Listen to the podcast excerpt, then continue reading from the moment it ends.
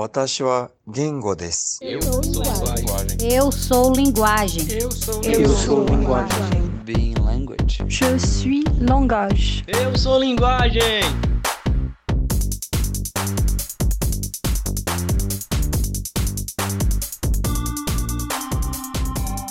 Alô pensantes, sejam bem-vindas e bem-vindos a mais uma edição do Ser Linguagem Podcast, conteúdo sobre linguística e literatura, agora também em áudio. E no programa de hoje nós vamos dar início a um projeto, a uma ação do Ser Linguagem do YouTube que está fazendo uma crossover, uma, ou melhor falando, um cross-mídia aqui com o Ser Linguagem Podcast. Lá no YouTube, nós lançamos, eu e Mailson do Notas de Observador, o projeto Clube do Conto Vega, que vai fazer com que nós discutamos um conto por dia em abril. Para saber mais detalhes, confere o link que está na descrição desse episódio e vai ver o vídeo que está lá no YouTube com a lista de todos os contos. E olha que interessante, além das discussões sobre os contos em vídeo todos os dias de abril, nós vamos disponibilizar também os contos em áudio via podcast. E hoje eu estou aqui para ler para vocês o primeiro o conto do Clube do Conto Vega. No programa de hoje, nós vamos ler A Bacalha dos Pássaros, de Angela Carter, do livro A Menina do Capuz Vermelho e Outras Histórias de Garnego, publicado pela Companhia das Letras em 2011. Então se acomode e vem comigo.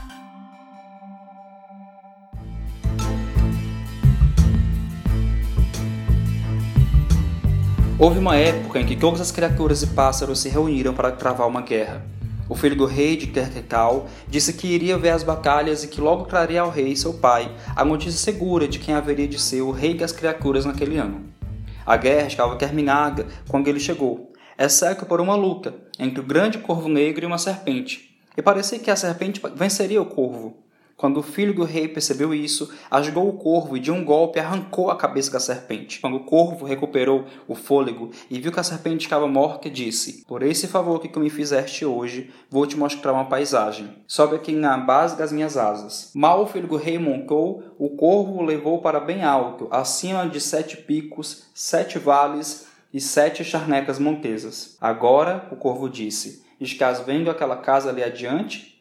Vai para lá agora é uma irmã minha que mora lá. Estou certo de que serás bem recebido.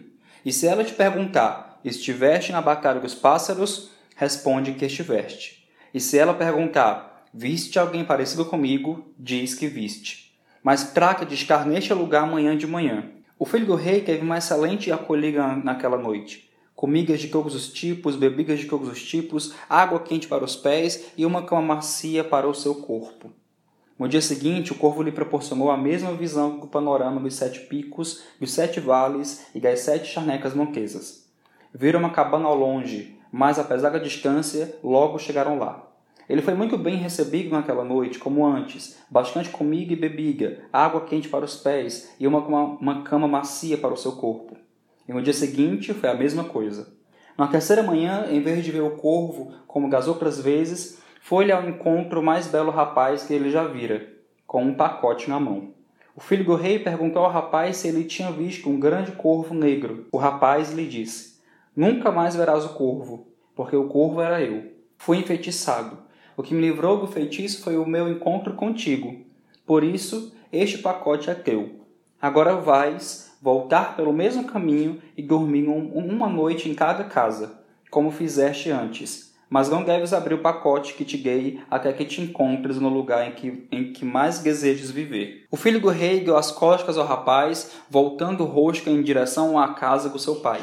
E ele pernoitou nas casas das irmãs do corvo, da mesma forma como fizeram na ilha.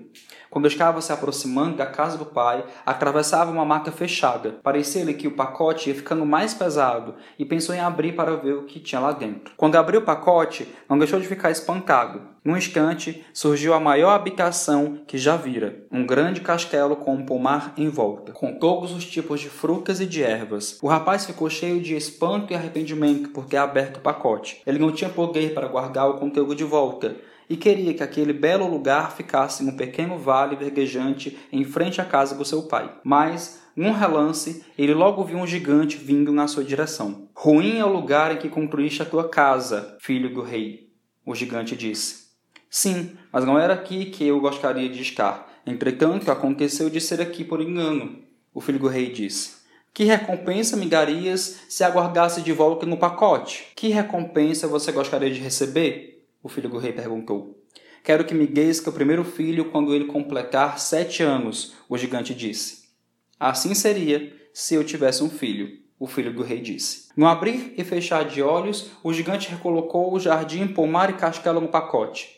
Agora, o gigante disse, segue o caminho que vou seguir o meu, mas lembra-te da tua promessa, e, ainda que te esqueças, eu haverei de me lembrar. O filho do rei seguiu o seu caminho e, ao cabo de alguns dias, chegou ao lugar de que gostava. Ele abriu o pacote e a imponente habitação estava exatamente como antes. E, ao abrir a porta do castelo, ele viu a mais bela donzela jamais vista na sua vida. Pode entrar, filho do rei, a bela jovem disse. Tudo está em ordem à tua espera.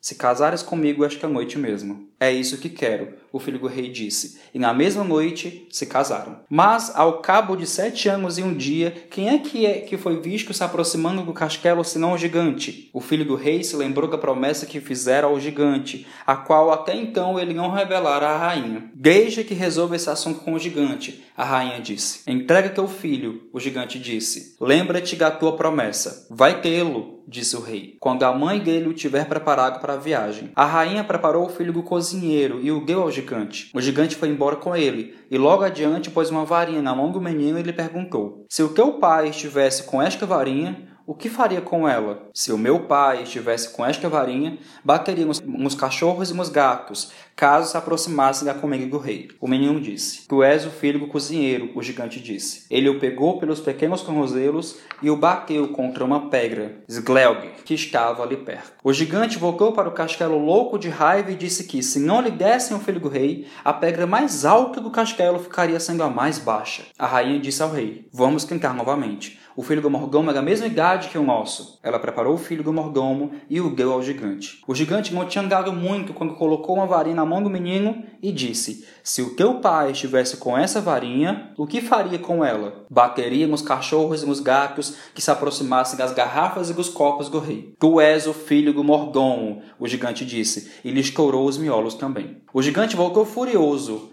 a terra tremia sob as plancas dos teus pés, e todo o castelo, com tudo que tinha dentro, tremeu. Entrega-me o teu filho, o gigante disse. Senão, num piscar de olhos, a pedra do castelo em posição mais alta haverá de se tornar a mais baixa. Então tiveram que dar o filho do rei ao gigante. O gigante o levou para sua casa e o criou como se fosse seu filho. Um belo dia, quando o gigante estava fora de casa, o rapaz ouviu a mais doce música jamais ouvida na sua vida, vinda de um quarto no alto da casa do gigante. Num relance, ele vislumbrou o mais belo rosto que jamais vira. Ela lhe fez um sinal para que se aproximasse um pouco mais e lhe disse para ir embora, mas que voltasse àquele mesmo lugar exatamente à meia-noite. Tal como prometera, ele o fez. Num piscar de olhos, a filha do gigante estava ao seu lado e disse: Amanhã vais escolher uma das minhas duas irmãs para te casares. Mas deves dizer que não vais querer nenhuma das duas, e sim a mim. Meu pai quer me casar com o filho do rei da Cidade Verde, mas não gosto dele. No dia seguinte, o gigante trouxe as suas três filhas e disse: Filho do rei de Kekertown, não perdeste nada vivendo comigo por tanto tempo. Vais tomar como esposa uma das minhas duas filhas mais velhas, e depois do casamento poderás ir com ela para a tua casa. Se me deres a tua bela filha caçula,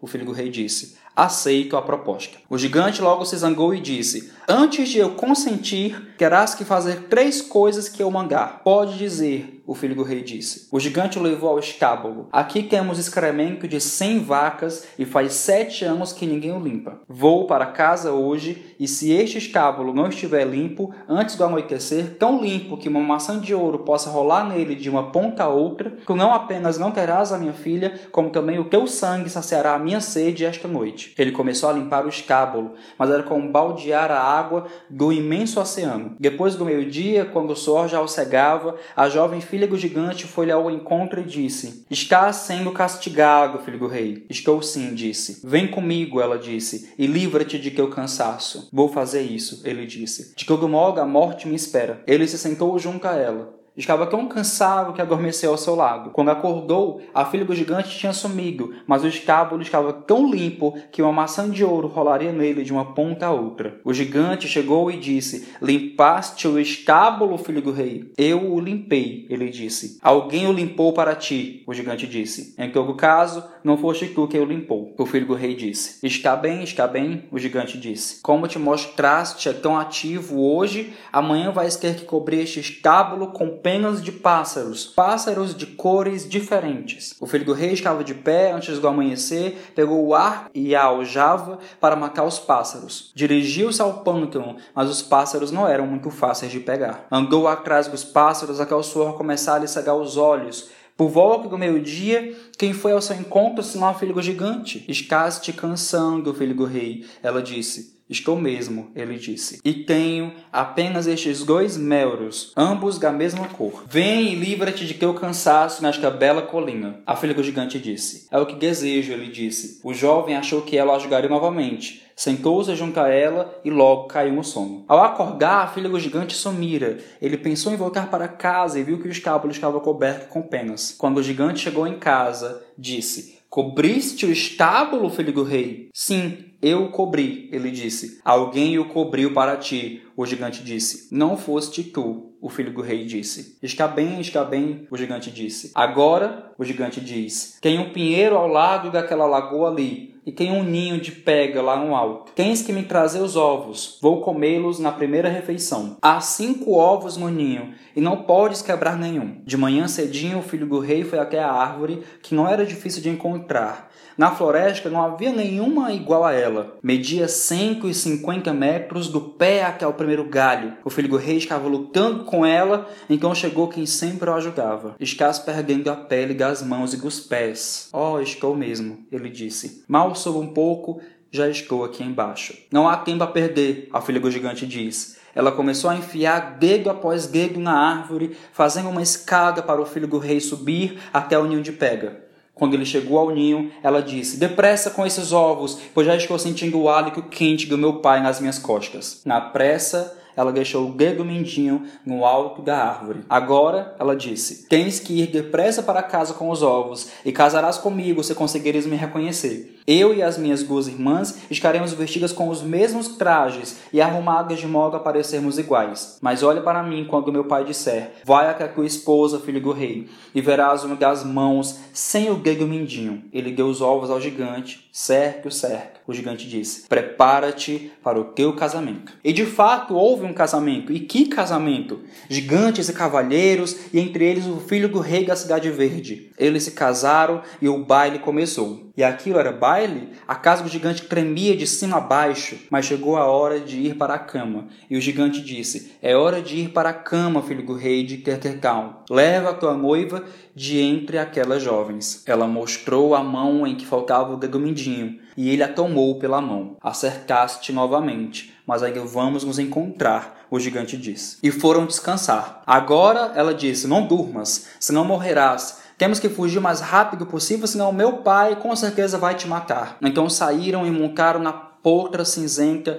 que estava no estábulo. Espere um pouco, ela disse. Vou aprontar uma para enganar o velho, o velho herói. Ela voltou para casa, cortou uma maçã em nove pedaços, pôs dois pedaços na cabeceira da sua cama, dois pedaços no pé da cama, dois na porta da cozinha, dois na porta da frente e um na frente da casa. O gigante acordou e perguntou: Vocês estão dormindo? Ainda não, disse a maçã que estava na cabeceira da cama. Depois de algum tempo, ele perguntou novamente. Ainda não, disse a maçã que estava no pé da cama. Depois de mais algum tempo, ele perguntou outra vez. Ainda não, disse a maçã que estava na porta da cozinha. O gigante perguntou novamente. A maçã que estava na porta da entrada respondeu: Agora vocês estão indo para longe de mim. O gigante disse: Ainda não, disse a maçã que estava na frente da casa. Vocês estão fugindo, o gigante disse. O gigante se levantou de um salto e foi até a cama, mas ela estava fria e vazia. As artimanhas da minha própria filha me, ator me atormentam, o gigante disse.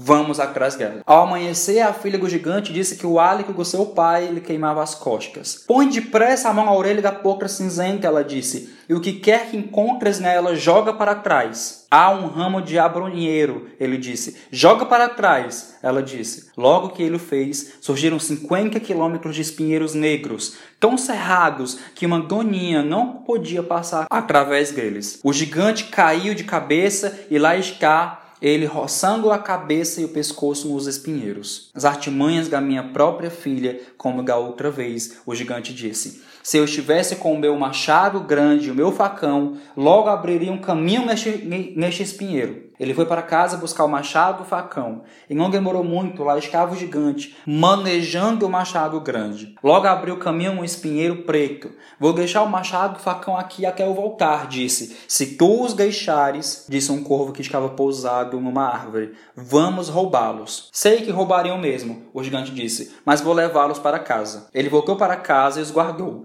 Por volta do meio-dia, a filha do gigante sentiu o hálito quente do seu pai nas suas costas. Põe o dedo na orelha da porca e joga para trás o que encontrar lá. Ele pegou uma lasca de pedra cinzenta. Em um piscar de olhos, surgiu atrás dele um enorme rochedo cinzento de 50 km de largura por 50 de altura. O gigante vinha a toda velocidade mas não pôde passar pelo rochedo. As artimanhas da minha filha são as piores coisas que já tive de enfrentar, o gigante disse. Mas se eu estivesse com a minha alavanca e a minha picareta, logo passaria por esta rocha também. Não havia saída senão voltar para pegá-las. E lá estava ele estourando as pedras, e logo abriu caminho no rochedo cinzento. Vou deixar as ferramentas aqui e não volto mais. Se tu as deixares, o corvo disse, nós a roubaremos. Como quiserem, não tenho tempo de voltar para casa. À noitinha, a filha do gigante disse que estava sentindo o hálito do pai queimando nas suas costas. Olha na orelha da potra, filho do rei, senão estaremos perdidos. Ele olhou. Dessa vez havia um balão d'água na orelha da poltra. Ele o jogou para trás e logo surgiu atrás deles um lago de água doce de 50 quilômetros de comprimento por 20 de largura. O gigante se aproximou, mas na velocidade que ia, logo se encontrou no meio do lago, afundou e não subiu mais. No dia seguinte, o jovem casal avistou a casa do pai dele. Agora, ela disse, meu pai morreu afogado e não vai nos incomodar mais. Mas, antes de continuarmos, disse, vai à casa do teu pai e diz-lhe que estou contigo. Mas o teu destino é o seguinte, não podes deixar que ninguém, nenhuma criatura, te beije, porque se deixares, nem vais te lembrar de um dia me queres vista. Todos a quem encontrava ligaram as boas-vindas e lhe desejavam boa sorte. E ele pediu aos seus pais que não o beijassem. Mas por azar, uma velha cadela o reconheceu, pulou na sua boca e depois disso ele esqueceu totalmente a filha do gigante. Ela ficou sentada à beira de uma fonte onde ele a deixara, mas o filho do rei não voltava. À noitinha, subiu um carvalho que havia ao lado, ao lado da fonte e passou toda a noite numa forquilha. Perto da fonte morava um sapateiro, e por volta do meio-dia do dia seguinte ele pediu à mulher que fosse buscar água na fonte. Quando a mulher do sapateiro chegou lá, viu a sombra da jovem que estava na árvore e pensando ser a sua própria sombra, e ela nunca se imaginara tão bonita, atirou longe a tigela que trazia na mão. A tigela se quebrou e ela voltou para casa sem a vasilha e sem a água. Mulher, Onde está a água? O sapateiro disse. Seu velho caipira desgraçado e avarento, já sofri demais te servindo de escrava, trazendo-lhe água e lenha. Mulher, acho que estás louca. Vai depressa, filha, traz um pouco de água para o teu pai. A filha foi e aconteceu o mesmo com ela. Até então ela não se imaginara tão atraente e voltou para casa. Vamos com essa água, o pai disse. Seu grosseirão ia de fome, zegue os sapatos. Achas que sou tua escrava? O pobre sapateiro achou que alguma coisa lhes virara a cabeça e foi ele próprio buscar água. Notou a sombra da jovem à fonte, olhou para o alto da árvore e viu a mais bela mulher que jamais vira. O lugar onde sentas está balançando, mas que o rosto é belo, o sapateiro disse. Desce daí que preciso de ti só por um momento na minha casa. O sapateiro compreendeu que aquela era a sombra que virara a cabeça da gente de sua casa. Ele a levou à sua casa e disse que só tinha uma pobre choupana mas que dividiria com a jovem tudo que nela houvesse. No final do dia, três jovens fidalgos foram encomendar sapacos para o rei, que voltaram para casa e ia se casar. Os jovens viram a filha do gigante e nunca tinham visto nenhuma jovem tão bela. Tens uma bela filha, os jovens disseram ao sapaqueiro. Ela é realmente muito bonita, o sapaqueiro disse, mas não é minha filha. Nossa, um deles exclamou, eu daria cem libras para casar com ela. Os outros dois disseram o mesmo. O pobre sapaqueiro disse que nada tinha a ver com a jovem. Mas, disseram, pergunta-lhe sobre isso esta noite e manda-nos um recado amanhã. Quando os cavalheiros foram embora, ela perguntou ao sapaqueiro: O que estavam dizendo sobre mim? O sapaqueiro lhe contou. Vá atrás deles, ela disse. Vou me casar com um deles e que ele traga a sua bolsa de dinheiro. O jovem voltou e deu ao sapaqueiro cem libras de dote. Foram descansar. Quando ela se deitou, pediu ao rapaz que ele trouxesse água de um copo que estava numa, numa mesa no outro extremo do quarto. Ele foi, mas não conseguiu voltar e ficou segurando o copo a noite inteira. Meu rapaz, ela disse, por que não vens deitar? Mas ele só pôde sair de onde estava quando a manhã já ia avançada. O sapateiro foi à porta do quarto e ela lhe pediu que levasse embora aquele rapaz estúpido. O galanteador foi para casa, mas não contou aos outros dois o que se passara. Em seguida veio o segundo rapaz, e da mesma forma que antes, quando ela foi se deitar, vai ver se a porta está trancada. A tranca segurou suas mãos e durante toda a noite ele não conseguia sair dali, tendo que ficar lá até a manhã já avançada. Ele foi embora se sentindo envergonhado e desmoralizado, mas não contou ao outro rapaz o que tinha acontecido. Na terceira noite foi a vez deste. Tal como aconteceu com os outros, aconteceu com ele. Um pé ficou preso ao soalho, ele não conseguia nem ir nem vir, e assim ficou durante toda a noite. No dia seguinte, o rapaz saiu de lá feito um acelerado e ninguém o viu olhar para trás. Agora, a jovem disse ao sapateiro: Podes ficar com a bolsa cheia de dinheiro. Não preciso disso. O ouro te será mais útil, e assim retribuo tua bondade para comigo. O sapateiro estava com os sapatos prontos e naquele mesmo dia o rei ia se casar. O sapateiro ia para o castelo com os sapatos dos jovens, e a jovem disse: Eu gostaria de dar uma olhada no filho do rei antes do seu casamento. Vem comigo, o sapateiro disse. Sou amigo dos criados do castelo, e que o dar uma olhada no filho do rei e em todos os seus acompanhantes. Quando os fidalgos viram a linda mulher que lá estava, levaram-na para a câmara nupcial e lhe serviram uma taça de vinho. Quando ela estava prestes a beber, surgiu uma chama dentro da taça e um pombo de ouro e outro de prata saltaram de dentro dela. Eles estavam voejando quando três grãos de cevada caíram no chão. O pombo de prata se lançou sobre eles e os comeu.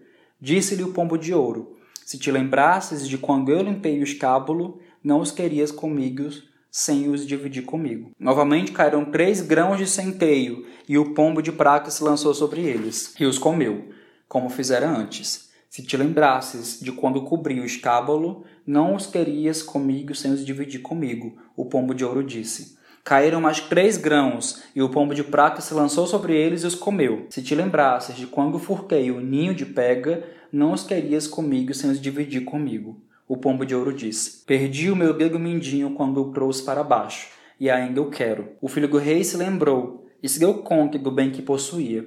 Correu ao encontro dela e a cobriu de beijos desde a mão até a boca. E quando o padre chegou, eles se casaram pela segunda vez. E neste ponto eu os deixo. Bom, gente, esse foi o conto Abacalho dos Pássaros, de Angela Carter, do livro A Menina do Capuz Vermelho. A discussão desse conto já está disponível lá no YouTube. Corre para ouvir. E amanhã tem mais um conto aqui no Ser Linguagem Podcast. Tchauzinho!